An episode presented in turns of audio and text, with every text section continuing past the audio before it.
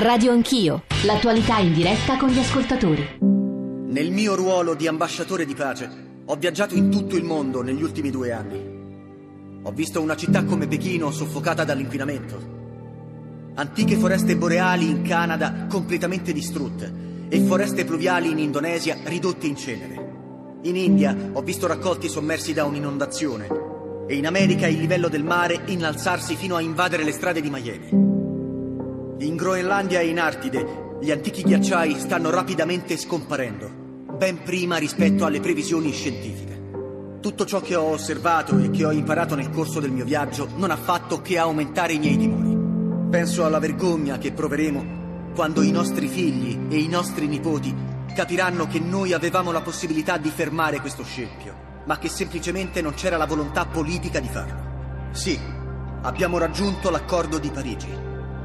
Mai era accaduto nella storia dell'umanità che così tanti paesi si riunissero intorno a una stessa causa comune. E questo ci fa ben sperare. Tuttavia, la scienza ci dimostra che non è sufficiente. Serve un cambiamento radicale e immediato. Bisogna far nascere una nuova coscienza collettiva. L'umanità deve conoscere una seconda evoluzione e il tempo a nostra disposizione non è molto. Tutti noi dobbiamo ricordarlo. Non dobbiamo adagiarci sugli allori. Tutto sarà inutile se i leader mondiali torneranno nei loro paesi senza mettere in pratica le promesse contenute in questo storico accordo. Dopo 21 anni di dibattiti e di conferenze, è il momento di mettere da parte le reticenze, le scuse, le infinite ricerche i tentativi da parte delle industrie petrolifere di condizionare la scienza e le scelte politiche che incidono sul nostro futuro. Il pianeta conta su di noi. Le future generazioni potranno lodarci oppure denigrarci. Noi rappresentiamo l'ultima speranza della Terra. È nostro dovere proteggerla, o per noi e per tutte le forme di vita che amiamo. È la fine. Sono le 8.39, spiegheremo cosa eh, avete appena ascoltato, questa specie di sermone. Siamo a Trento, spiegheremo con chi e perché. Prima di fare tutte queste cose, buongiorno a Giorgio Zanchini, anzitutto Luca Lombroso, meteorologo. Quello che abbiamo ascoltato eh, è, sono parole vere. È vero che il 2016 è stato l'anno più caldo della storia dell'umanità, almeno da quando siamo in grado di di misurarlo. È vero, almeno dagli ultimi 200 anni, in base ai dati della NASA, della NOAA e degli altri centri di ricerca, ma molto probabilmente è il periodo più caldo da quando esiste l'umanità, almeno degli ultimi 2000 anni. Se poi guardiamo la concentrazione dei gas serra in atmosfera scopriamo che abbiamo sfondato soglie psicologiche, per fare un paragone con lo spread, per esempio abbiamo sfondato quota 400 del CO2 che nel suo riferimento, nella sua scala, che sono parti per milione, non avveniva da almeno due milioni e mezzo di anni. Parole minacciose, quasi apocalittiche, realistiche quelle che abbiamo ascoltato in apertura di Radio Anch'io stamane, Lombroso. Assolutamente sì. I cambiamenti climatici sono la più grande sfida dell'umanità e al suo interno raccolgono anche tutta una serie di altri problemi, dalle migrazioni all'acqua, alla montagna, a tutto quanto praticamente, al problema anche della crescita della nostra economia. È un problema economico per l'Occidente, ma è un problema di sopravvivenza per i paesi in via di sviluppo. E adesso spieghiamo che cosa cercheremo di fare stamane. Noi siamo a Trento, come vi dicevo, in una tensostruttura in eh, Piazza Fiera, la montagna di libri, nel, all'interno del Trento Film Festival, che è un eh, festival che ha al centro, al cuore della sua poi proposta ricchissima, devo dire, in questi giorni piena di giovani, eh, li, la cultura di montagna e la cultura di montagna e le nostre montagne sono, credo, sensibilmente toccate dal cambiamento climatico. È il tema di cui ci vorremmo occupare stamane qui a Trento e che non riguarda solo le montagne e l'arco alpino, temo riguardi tutto il paese, temo riguardi l'ecosistema e di questo noi discuteremo con glaciologi,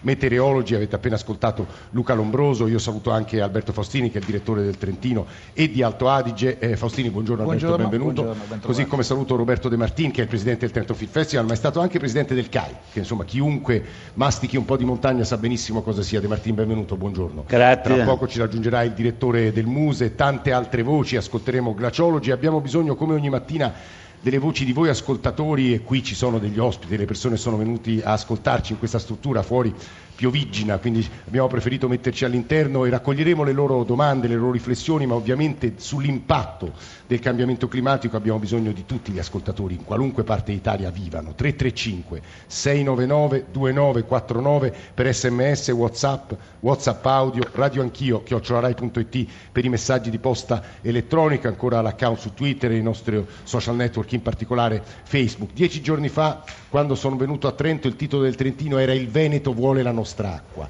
C'è un enorme problema, temo, di siccità, negli ultimi giorni ha piovuto, si è un po' lenito, diciamo così, alleviato la questione acqua e però Faustini eh, resta questo grande tema dell'acqua. Partiamo da qui. Allora, resta il grande tema dell'acqua, Lombroso vi può dire che con qualche goccia di pioggia purtroppo non si risolvono i problemi che anzi richiedono centinaia d'anni e, e, molto molto tempo per arrivare fino a dove devono arrivare. Allora, l'acqua hai detto bene, cioè, ne parliamo vicini alle montagne, ma in realtà è un tema nazionale, è un tema nazionale perché molta dell'acqua che poi arriva in Italia arriva anche da queste terre. In questo momento per esempio il Veneto aveva un'emergenza, un'emergenza legata all'agricoltura, per cui per un patto con la provincia autonoma di Trento ha chiesto un rilascio d'acqua si chiamano i deflussi minimi vitali, eh, li ha concessi il Trentino per un periodo, ma a un certo punto si è reso conto che doveva chiudere il rubinetto. Alberto, da dove eh, defluisce l'acqua verso dove? La defluisce, va bene, c'è un, si chiama, ci sono dei sistemi come la Digegarda, cioè del, dei canali fatti apposta per questi deflussi, per cui l'acqua che arriva dalle nostre montagne attraverso i fiumi poi si sposta proprio aprendo un rubinetto, chiudendo un rubinetto, perché stiamo parlando di percorsi accanto al fiume, viene spostata diciamo verso sud. In questo momento però anche il Trentino ha un problema d'acqua. Per darti un'idea, ieri c'era un tavolo al Ministero dell'Agricoltura dove anche il Trentino ha chiesto, ha, chiesto, per l'emergenza siccità un aiuto, cioè si è unita alle altre, regioni italiane per chiedere un aiuto al governo in una situazione di siccità assolutamente anomala, perché questo 2016 così caldo crea dei problemi enormi per l'agricoltura e qui agricoltura vuol dire turismo, vuol dire territorio, vuol dire ambiente, Qui spesso si dice che ci sono i turismi, non il turismo, perché ci sono diversi tipi di turismi, alcuni, ad esempio in questi giorni ho scoperto che si calcola che ci siano quasi un milione di persone in questo territorio che arrivano attirati dal, per esempio, del gusto della pesca. Eh, chi potrebbe immaginare? No? Un milione di turisti che arrivano qui per pescare. Ecco, questi turisti avranno dei problemi perché l'acqua è più calda in questo momento nei torrenti, ci saranno meno pesci, ci sono morie è un problema anche in una terra come questa dove l'acqua sembra una risorsa infinita. E diceva ieri sera Luca Lombroso in un incontro tra l'altro con Umberto Guidoni, astronauta, astrofisico, è stato nostro ospite, ospite di Radio Anch'io un paio di mesi fa, abbiamo parlato di spazio, ma lui ha visto la Terra da lassù e ci raccontava come anche da lassù si percepiscano e si vedano a occhio nudo, diciamo così, le conseguenze dell'impatto umano, dell'antropizzazione sul nostro pianeta. Un'altra domanda prima di sentire la voce di un glaciologo, perché la questione sì. dei ghiacciai è altrettanto importante. Lei ieri sera ci diceva Lombroso le conseguenze conseguenze per le prossime estati potrebbero essere tremende. Perché? Le prossime estati, non questa in particolare che non lo sappiamo, ma sicuramente un problema acqua ci sarà, a meno che non piova sempre che poi magari non è auspicabile per altri motivi, eh, perché i cambiamenti climatici comportano anzitutto, questo è praticamente chiaro e certo, un vistoso aumento delle ondate di caldo estive e in particolare nei prossimi decenni, a seconda dello scenario dei due gradi della conferenza di Parigi o dei 4 o 5 che sarebbero incompatibili con la civiltà globale interconnessa, potremmo arrivare addirittura ad avere in pianura padana e al centro-sud Italia temperature di 45-48 gradi. Non parlo di quest'estate, del 2050-2060. Ora sentiamo la voce eh, poi eh, del glaciologo di cui vi parlavo, di Cristian Casarotto e il presidente De Martin, però un ascoltatore già ci ha scritto in Val Formazza ho scoperto però il periodo caldo medievale. Perché non ne parlate e continuate a fare allarmismo? Perché il periodo caldo medievale era meno caldo di oggi assolutamente meno caldo. Questo è un dato, questo è un dato eh, scientifico eh, ampiamente dimostrato e dimostrabile con dei grafici. Eh, Nicola Amadori ieri pomeriggio ha incontrato un glaciologo che ci dirà alcune cose, credo sia importante discutere anche con Roberto De Martini, di nuovo con Lombroso e con Alberto Faustini. Eh, lui è Cristian Casarotto ed ecco la sua voce e quello che ha risposto a Nicola. Radio Anch'io.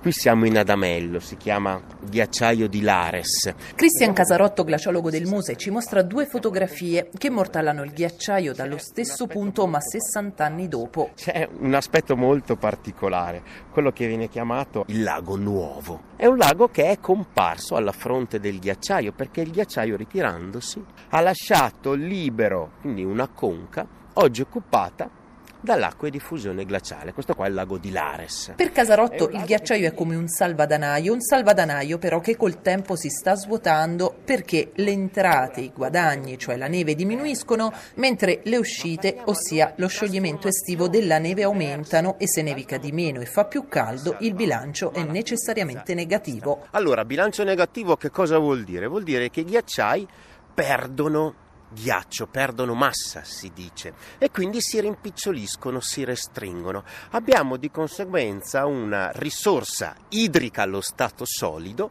presente alle alte quote, che sta con gli anni pian pianino diminuendo. E questa risorsa idrica che cosa ci serve?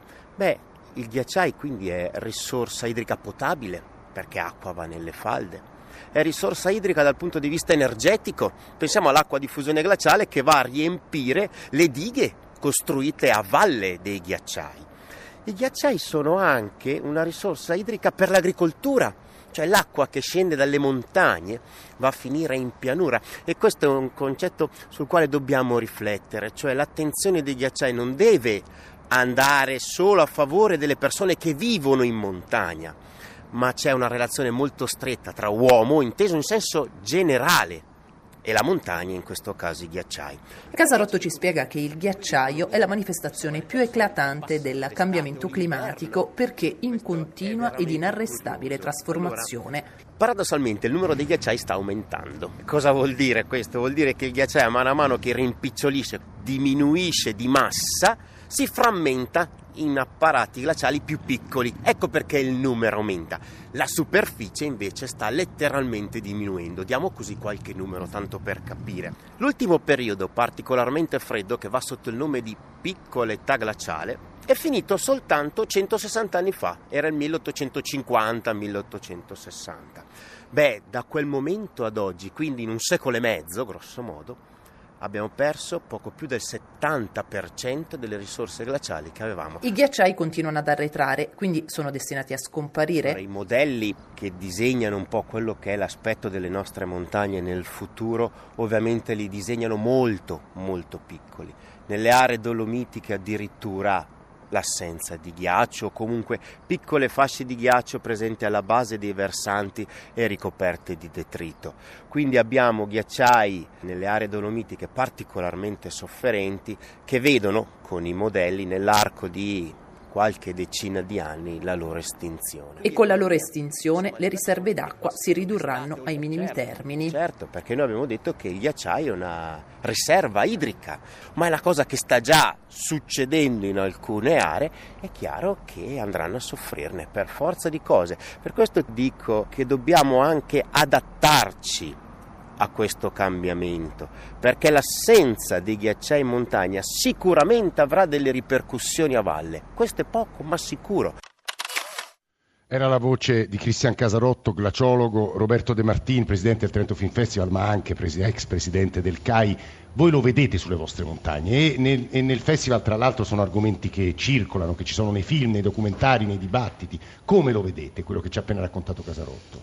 In maniera molto chiara Parlo solo di due film, uno che ha vinto tre anni fa proprio la Gentiana d'Oro, era un film di un regista russo, Kosakovsky, il titolo era Gli Antipodi, lui con questo film andava a Shanghai e poi andava agli antipodi di Shanghai, pur finendo nelle Pampas, dimostrava come bisognava preoccuparsi perché le distanze nel nostro pianeta si rimpiccioliscono, si avvicinano ed il suo era proprio un invito a voler bene a questo pianeta, facendo vedere in maniera plastica questi effetti che sembrano distanti da un punto di vista immediato, ma che alla fine lui diceva sono molto più vicini. Un secondo film quest'anno in concorso eh, presenta come in maniera struggente uno che aveva eh, gli impianti sciistici sulle Ande, eh, ormai non ha più la neve, ma lui torna ogni giorno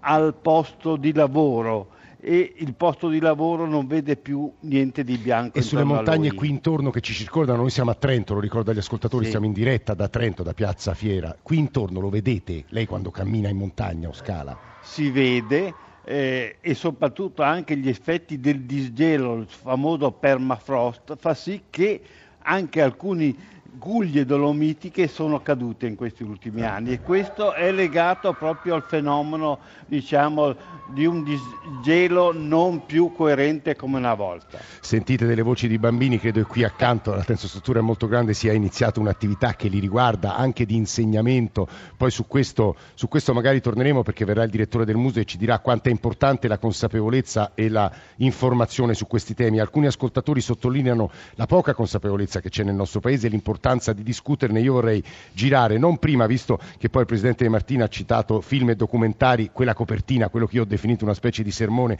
in realtà è il discorso alle Nazioni Unite di Leonardo DiCaprio che è tratto dal documentario Punto di non ritorno, Before the Flood, del 2016 eh, di Fisher Stevens, in cui DiCaprio discute con Obama, il Papa, Ban Ki-moon, Trump e a proposito di Obama stamane Corriere della Sera riprende un'intervista all'ex Presidente degli Stati Uniti in cui dice una cosa e mi piacerebbe poi discutere con voi, prima o poi Trump capirà che ci sono interessi economici anche nella lotta contro il cambiamento climatico e nell'investimento nelle rinnovabili. Vi leggo a Faustini e a Lombroso un po' mail, dei messaggi che ci stanno mandando i nostri ascoltatori 335 699 2949 abito a Merano e è evidente che c'è un problema di carenza idrica, ci scrive poco fa Gian, e poi ancora attenzione però ad avere uno sguardo troppo antropocentrico, siete proprio sicuri che i cambiamenti climatici li provochi l'attività eh, umana? E poi ancora l'agricoltura è responsabile del maggior consumo di acqua e deve ridurre il consumo cambiando modo di irrigare, non più a pioggia con grande spreco ma a goccia come in Israele. Antonella da Milano, questo è vero, forse non so qui in Trentino. Sì, no, come... ci, sono, ci, sono, esperimenti di un tipo e dell'altro, a me viene in mente la parabola dei talenti, no? visto visto che si parlava del salvadanaio dei ghiacciai, i talenti si possono usare in diversi modi, il miglior modo per usarli però è investirli, però rendersi conto